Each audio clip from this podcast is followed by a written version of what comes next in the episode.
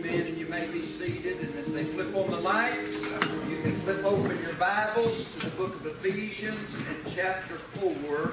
Ephesians and chapter 4. And I believe you'll see why my heart is on unity.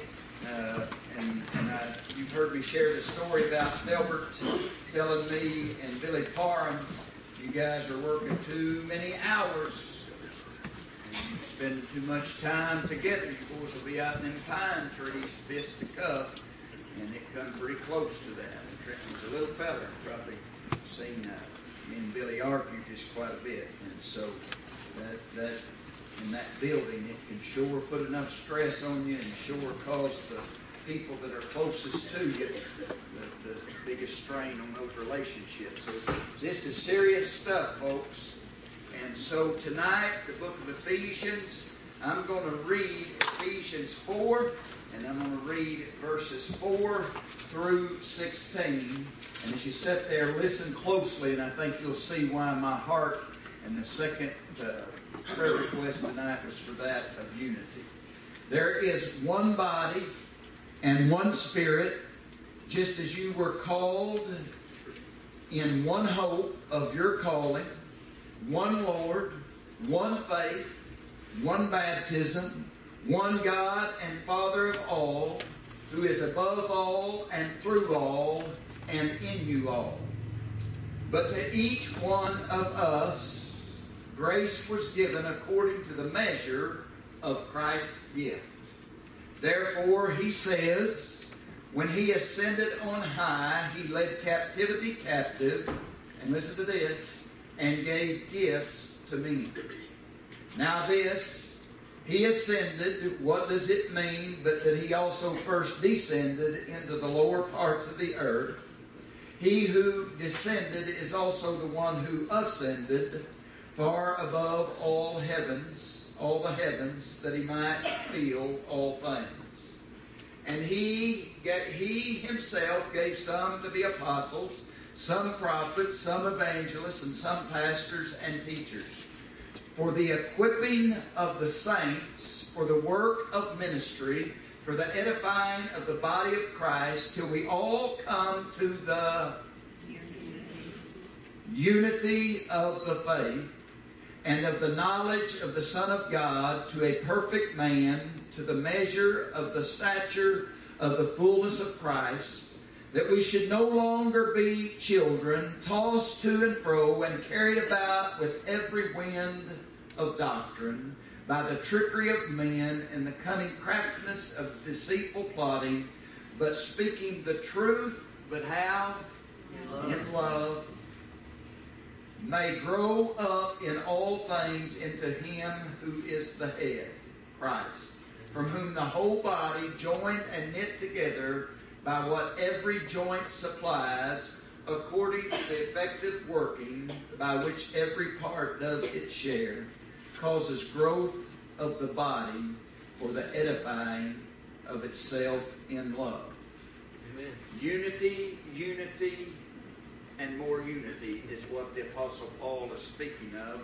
Three points tonight that we can leave here thinking about after praying for unity. Number one, Paul gives us the grounds for unity. He lays out the groundwork and the why there should be unity. I want you to look at it. It says in verse 4 there's one body. Seven times in two verses, three verses, he uses the word one. When I think of one, I think of unity. I think of, of one. And so, seven times he uses the word one in these few verses. He says there's one body. And see, we've come to a time where there's all kinds of denominations. There's all kinds of different churches. There's some that are not churches and they're cults. And Paul comes together and said, Let me tell you, when it comes to the church, the one that Jesus died for, was buried, rose again, there's just one body.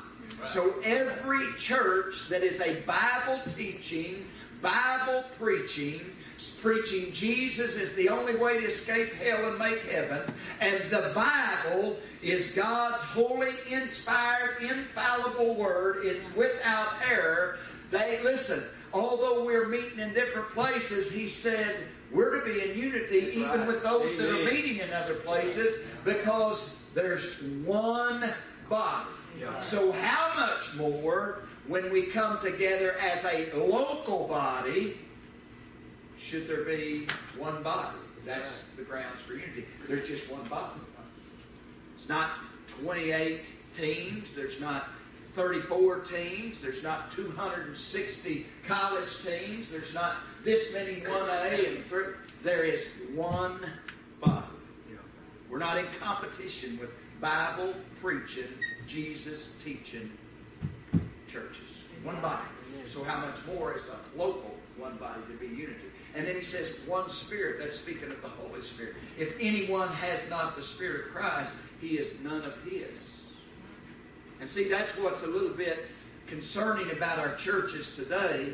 Because if there's one Holy Spirit, He's not partial, and He convicts of sin, righteousness, and judgment. And what concerns me, there's several that think they're Christians. They profess Christ, but they don't possess Christ. Because if they possess Christ, there'd be one Spirit, and everybody's convictions would be the same. Yeah. That's right. Amen. Unity. One body, one Spirit. Just as you were called in one hope of your calling.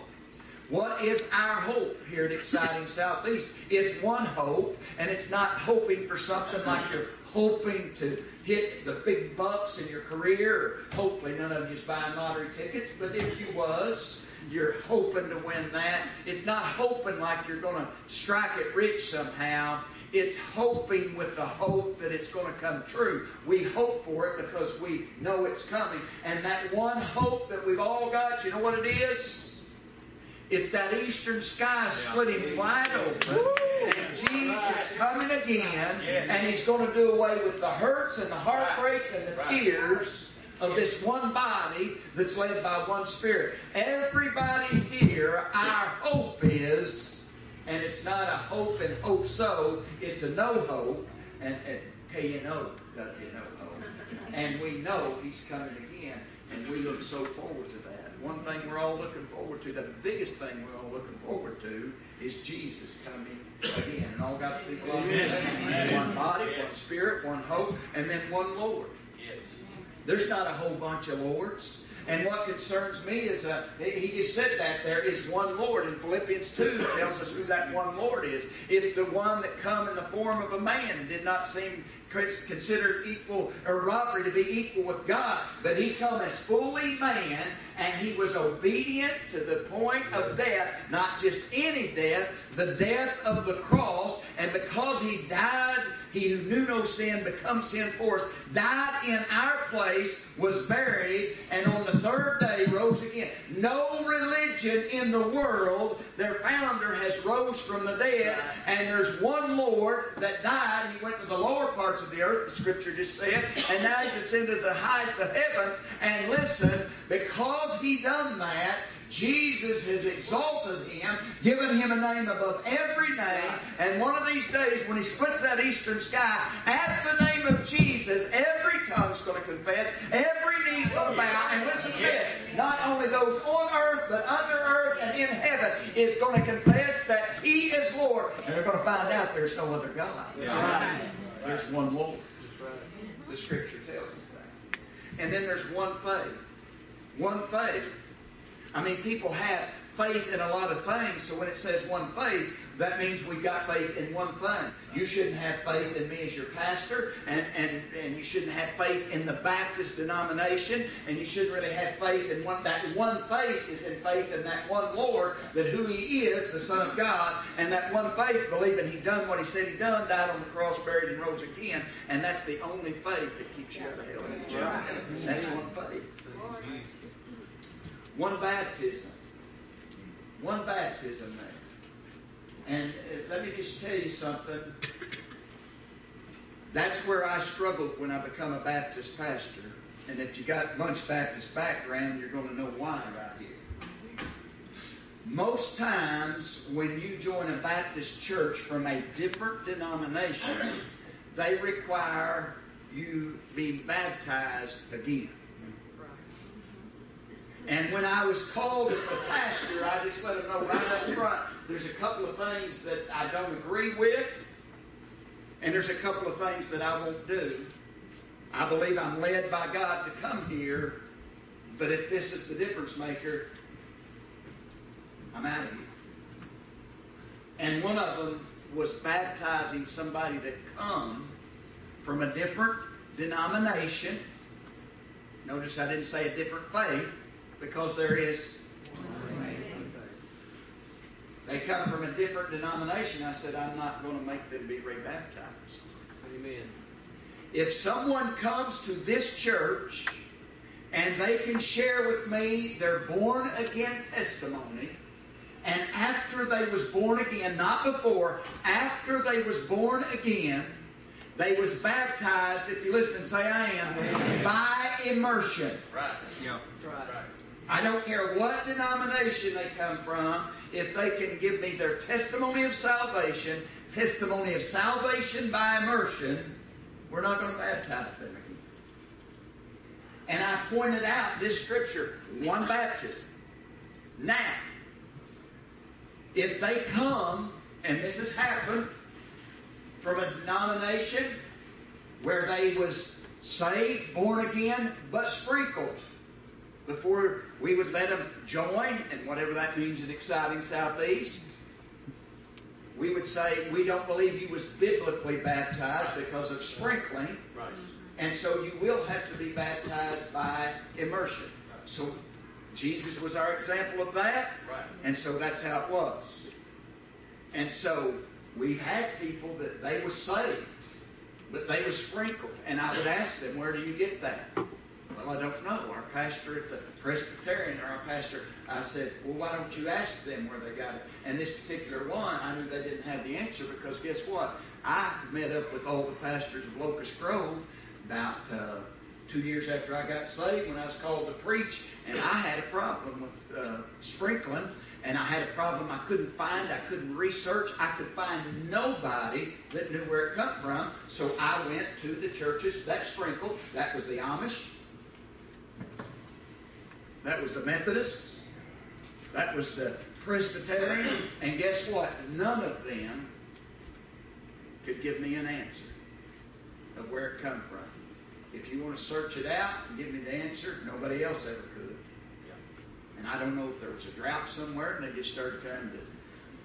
The folks, there's always been enough water. And if Jesus is our example, folks, Yeah. That's right. he went down in the water. Right. Yes. And so that was one of the big deals. Salvation, you're baptized into salvation when you say, I do.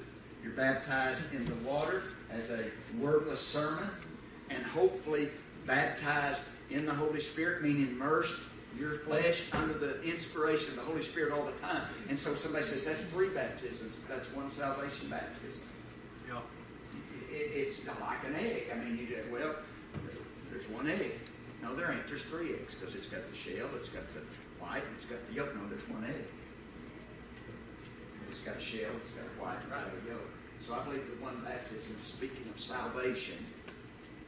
And, and it's one and, and it's one baptism. You're baptized into salvation. That includes the water baptism, and that includes letting the Holy Spirit have control of us. And sometimes we want to uh, come out of that water with a little flesh, don't we? Yeah. Come out of that. And so, one baptism, and that's speaking of salvation. And here's the seventh one out of those three verses.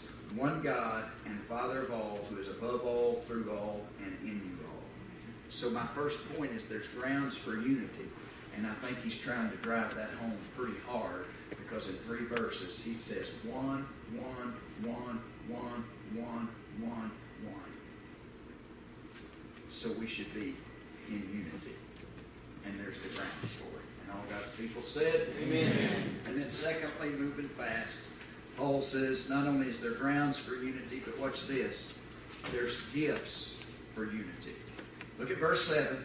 But to each one of us grace was given according to the measure of Christ's gift. And so we were given gifts. And now, two points right here under gifts for unity. Gifts are assured. Now, watch this. Therefore, he says, that's Jesus, when he ascended on high, he led captivity captive, and he gave gifts to men. Now, this, he ascended, what does it mean? But that he also first descended into the lower parts of the earth.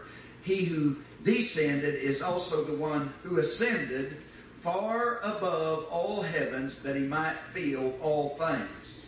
So Jesus is the one that died, went to the lower parts of the earth, come back, resurrected, and now is ascended on high. And before he done that, or as he done that, he gave gifts to men. I want everybody to look up here. I believe we can illustrate this real well in that of sports. If you're a basketball player, you've got at least one gift. And somebody says, No, I've seen some that don't. No, if you can get, help your team on the practice court, that's your gift. If you can be an encourager on the bench, that's a gift.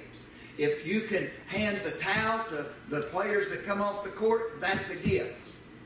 Okay? Stay with me. But how many do we know of that are on the basketball team? Everybody that's on the team has at least one.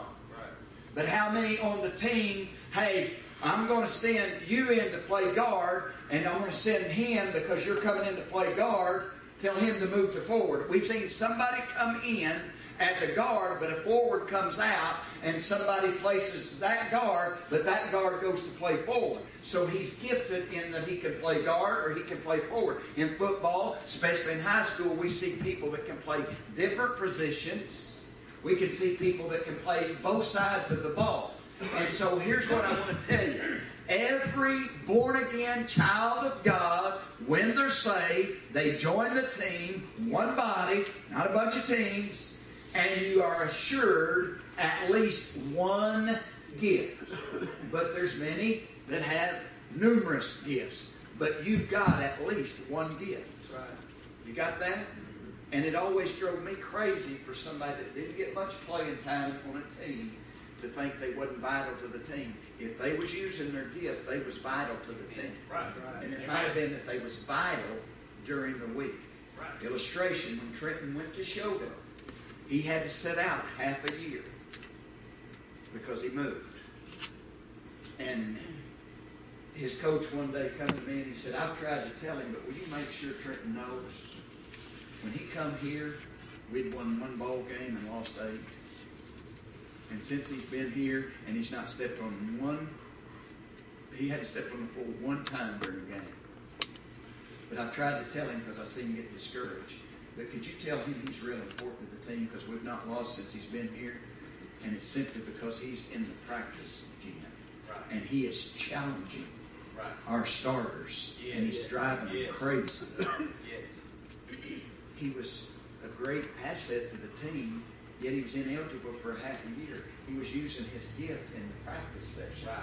Do you understand that? Yeah. And, and sometimes you can get discouraged, like Trenton was when he wasn't getting on the on the floor during game time.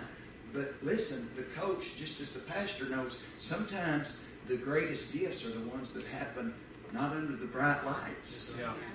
They happen in the nurseries and, and they happen with mowing a yard here or there or making a visit here and there. Has everybody got that? But you got at least one gift. That's a shirt. But watch this. The gift's assigned. See, here's our problem in the church. We always want somebody else's gift. I mean, and I don't know why that is other than we live in the flesh, but example of that, me and Jeff Blair, the Greek freak that can read the Greek like it's English. I mean, got his doctorate. Me and him are on two different. And sometimes when we go to the cottage and eat together, we visit together. You know, sometimes we do that, I'm just amazed by how smart he is, and I'm amazed by reading that Greek. And I said, man, I wish I could do that. And one day he looked at me and he said, you wish you could do all that, but I sure wish I could just put simple application to scriptures. And what was two preachers saying to one another? We're saying we wish we had each other's gifts, but here's the deal. I'm who God created me to be. Yeah, right. And He assigned me my gift and how I'm going to use that. And He assigned Jeff his gift. And, and even though we're both preachers, we have a whole different gift of how we do that. Everybody got that? Yeah. There's quarterbacks that run the ball. There's dual threat quarterbacks, and there's the quarterbacks that just stand there and throw the ball and pick you apart. But they're still gifted, and they're still a quarterback. So we need to understand it. But look here, verse 11 said, "And he himself, he himself." I'm under the subpoint of gifts assigned. He assured you you got one. Yeah. And he himself gave some to be apostles, some prophets, and some evangelists, some pastors and teachers. In other words, God's the one who assigns you your position. Don't you? I've used this illustration a lot. I mean, you ever been in an elementary football? I mean, when the elementary kids are, are joining up for elementary football, I mean, what's everybody want to be? So, so their first practice, the coach steps out there and he's got 19 second graders. Okay. How many of you know what position you want to play? 19 hands go up. One at a time, the coach is trying to line it out. What do you want to play? He wants to play quarterback. And he goes through 19 kids, and now we've got 19 quarterbacks because, listen, that's the, that's the one that's in the lights, that's the hero. So we got 19 second graders. They're signing up on the team for the first time, and we got 19 quarterbacks. How good are we going to be? And as hard as it is for the coach to do, he's going to break some of them's heart because there's only one on that team that's, that's going to be quarterback. And then some are going to the line, some are going to receiver, some are going to running back, some are going to play on offense, some are going to play on defense. Just like a coach assigns the position, verse 11 just told me and you, we got the big head coach in heaven, and he gives the gifts, and he assigns the positions. Now, he just lists apostles, prophets, evangelists, pastors, and teachers right here. But if you're a note taker, write these down. Go look at them. Romans 12, 6 through 8. 1 Corinthians 12, 4 through 11. 1 Corinthians 12, 28. And Ephesians 4, 11. And, and I hope you go read them, but I'm just going to give you a real brief what you're going to read of all these gifts. Because when we read verse 11, we think, well, I've either got to be a prophet, evangelist, a pastor, a teacher. No. When you go read other places, you're going to find serving. serving. You're going to find encouraging. You know, sometimes the ones that are under the lights just need encouragement. Sometimes the ones that that that are in the trenches all the time, and it looks to you like, man, they don't. They just need encouraging. If you've got that gift, giving is a gift. Leadership is a gift. Mercy is a gift. That's what I'm hiding.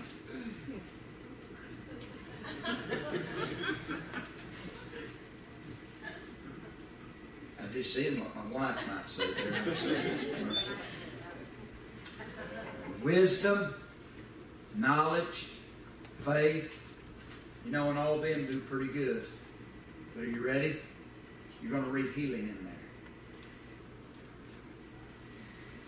You're going to read healing in there. Who in here's got that gift? Who in here, you know, and, and I'm not going to get out there crazy and all this, but just listen to me. If you've got the gift of healing, seek God and find it. Yeah. Right. Yes. And and and I just believe that a born again child of God, when they die of cancer or something else, they get the ultimate healing in heaven. Yeah. But I still believe that we need some people that realize they have the gift of healing, and I believe that needs to be exercised. I, and, and so, and you're going to find it there. You're going to find miracles. You're going to find discernment. Some people have discernment. That's why if you're not high on that gift and you're having trouble making a decision, find somebody in the body that's got the gift of discernment and say, I'm having a little trouble here. God assigns these gifts, and, and if I just give you the four that's listed there, you leave here tonight thinking, well, I'm not a prophet, I'm not an evangelist, I'm not a pastor, I'm not a teacher. Are you a servant? Are you an encourager? Are you a giver? Are, are you, is there leadership of the, the class or leading ministry of this church? Do you have mercy? Do you have wisdom? Do you have knowledge? Do you have faith? Do you, do you believe that the God of, of, of today is the same God of yesterday and He can still heal? Do you believe He still does miracles?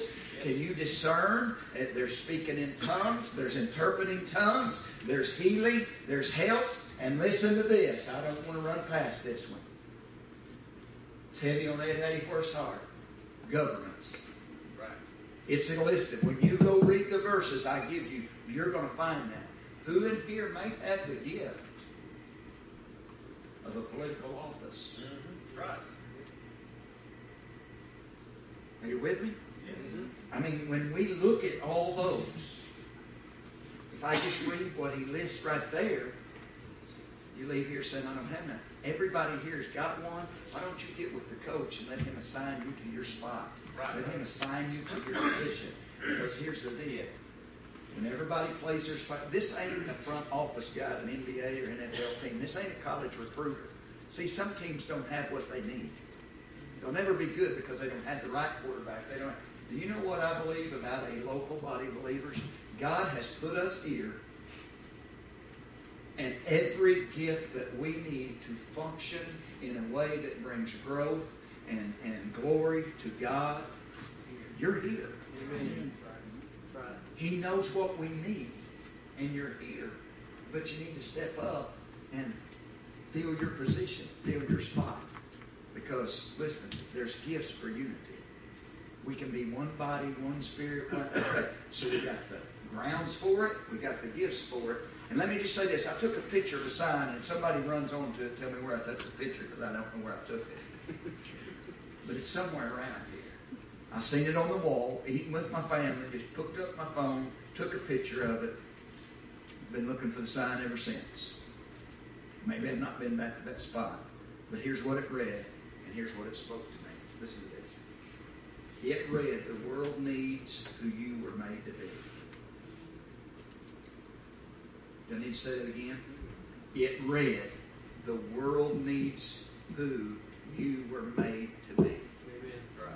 Let me just put that a little more personal tonight. Exciting Southeast Baptist needs you to be who you were created by the big coach to be. That's right. This church needs you to be who you were made to be. That's right. Have I got that? Yes. I read that sign, that spoke to my heart, and that's what the church needs. What you were made to be. And then lastly, and I'll be through. Grounds for unity, gifts for unity. How about growth for unity? Growth for unity. How about churches today growing apart? And I'm fixing to read you a bunch of verses that said they need to be growing together. Churches grow apart when the Bible says we're to be growing together. Right. Watch it. It, it preaches itself. Verse 12. For the equipping of the saints for the work of the ministry for the edifying of the body of Christ.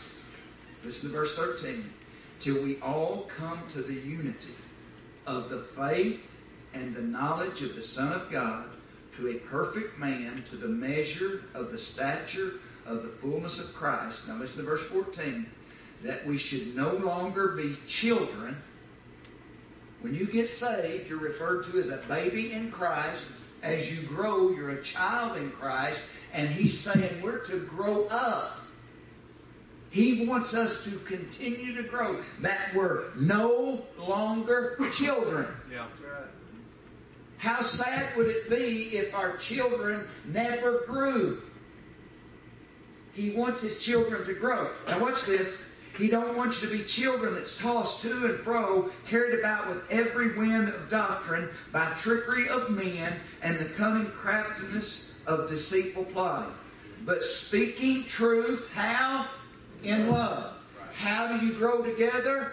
You do it with truth, but you do it in love. And then watch this. May grow up. He wants the church to grow up, not apart. Grow up in all things into Him who is the head, that's Christ. Now listen to verse 16. This is what you leave the Wednesday night prayer chewing on. From whom the whole body, joined and knit together by what every joint supplies. Every one of us is a joint, and he says, I want to put it together, and you've got something to bring to the table. Yeah. So, just like our joints, as kids, they grow, they mature. Uh, horses, my wife will tell you, their knees don't come together till they're a certain age, and she'd get on to me when I had young horses. You're doing too much, the knees ain't developed. How many race horses are pushed too much because their joints are not developed? And I may be getting over your head. How many people do they say quit playing that hard, quit lifting those weights? That's too young. Your joints are not ready. And so he's just using that common sense deal. When you get saved, you're young, you probably, what's the Baptist do? Oh, he got saved, he's faithful, let's let him teach. Well, he's still a baby. Let his joints, let him, let him grow. We put too much on young Christians. But as they grow, the joints, the body comes together and we're one body and it's strong because we've developed right in growing mm-hmm. together and not apart. He says, To whom the whole body joined and knit together by what every joint supplies. You're a joint and you supply something for this body. And watch. According to the effective working by which every part does its share. Every part does its share, causes growth of the body for the edifying of itself in Love. we started out with amazing love. And if we're going to be a church of unity, it'll be the truth, and it'll be done in an amazing love of Christ. We prayed for unity. Now let's just practice unity. Let's execute the game plan. Let's see what our part is, and let's let's bring our part to the table because God only knows what exciting Southeast can do for the kingdom and the glory of God if every person sees the grounds for unity, accepts their gift and uses their gift, and that gift is continually growing. College football started. We play all the no names at the beginning of the season, but guess what? We're three weeks in. You know what those first few games are for, the coaches say? We got to see who we are. We got to find our identity. We got to find our strengths. We got to find our weaknesses. And then conference play starts about week four. Guess what? You better have found out who you are. You better be bringing your gift to the table. You better be have a team that's in unity and not discord in the locker room. Well, let me tell you, we're not no football team. And the war is real. And the only way we're going to win and see what we are is when everybody sees their part, comes together, and then we can make a difference. And all God's people love it. Say, Amen. Let's uh, bow our heads. Mike, you got a song to sing us out on tonight. Father, we love you and we praise you. And may, may we be that church that we are in unity. We see when we open your word and we sense that to your Holy Spirit the grounds for unity. Father, we see the gifts for unity. We have every talent that we need here at Exciting Southeast. It's just got to be applied, it's got to be used, and help us as a church that grows together and not apart. And trust that when we do, you get all the glory and the honor and the praise for it. Thank you for showing up tonight. And again, you told us we have not because we ask not. And we ask you to save our family members and our friends. You say we have not because we ask not. We ask that you bring unity here. Father, we've carried our prayers to the throne room of grace tonight. May you speak to every one of us individually. We're to be the feet of those prayers that we've brought before you tonight. Thank you for each and every person that's here tonight. Bless them in a great way for their being here and their praying and their being obedient. Father, we give all you give you all the praise for it. All God's people said, Amen, amen. amen. What a fellowship! What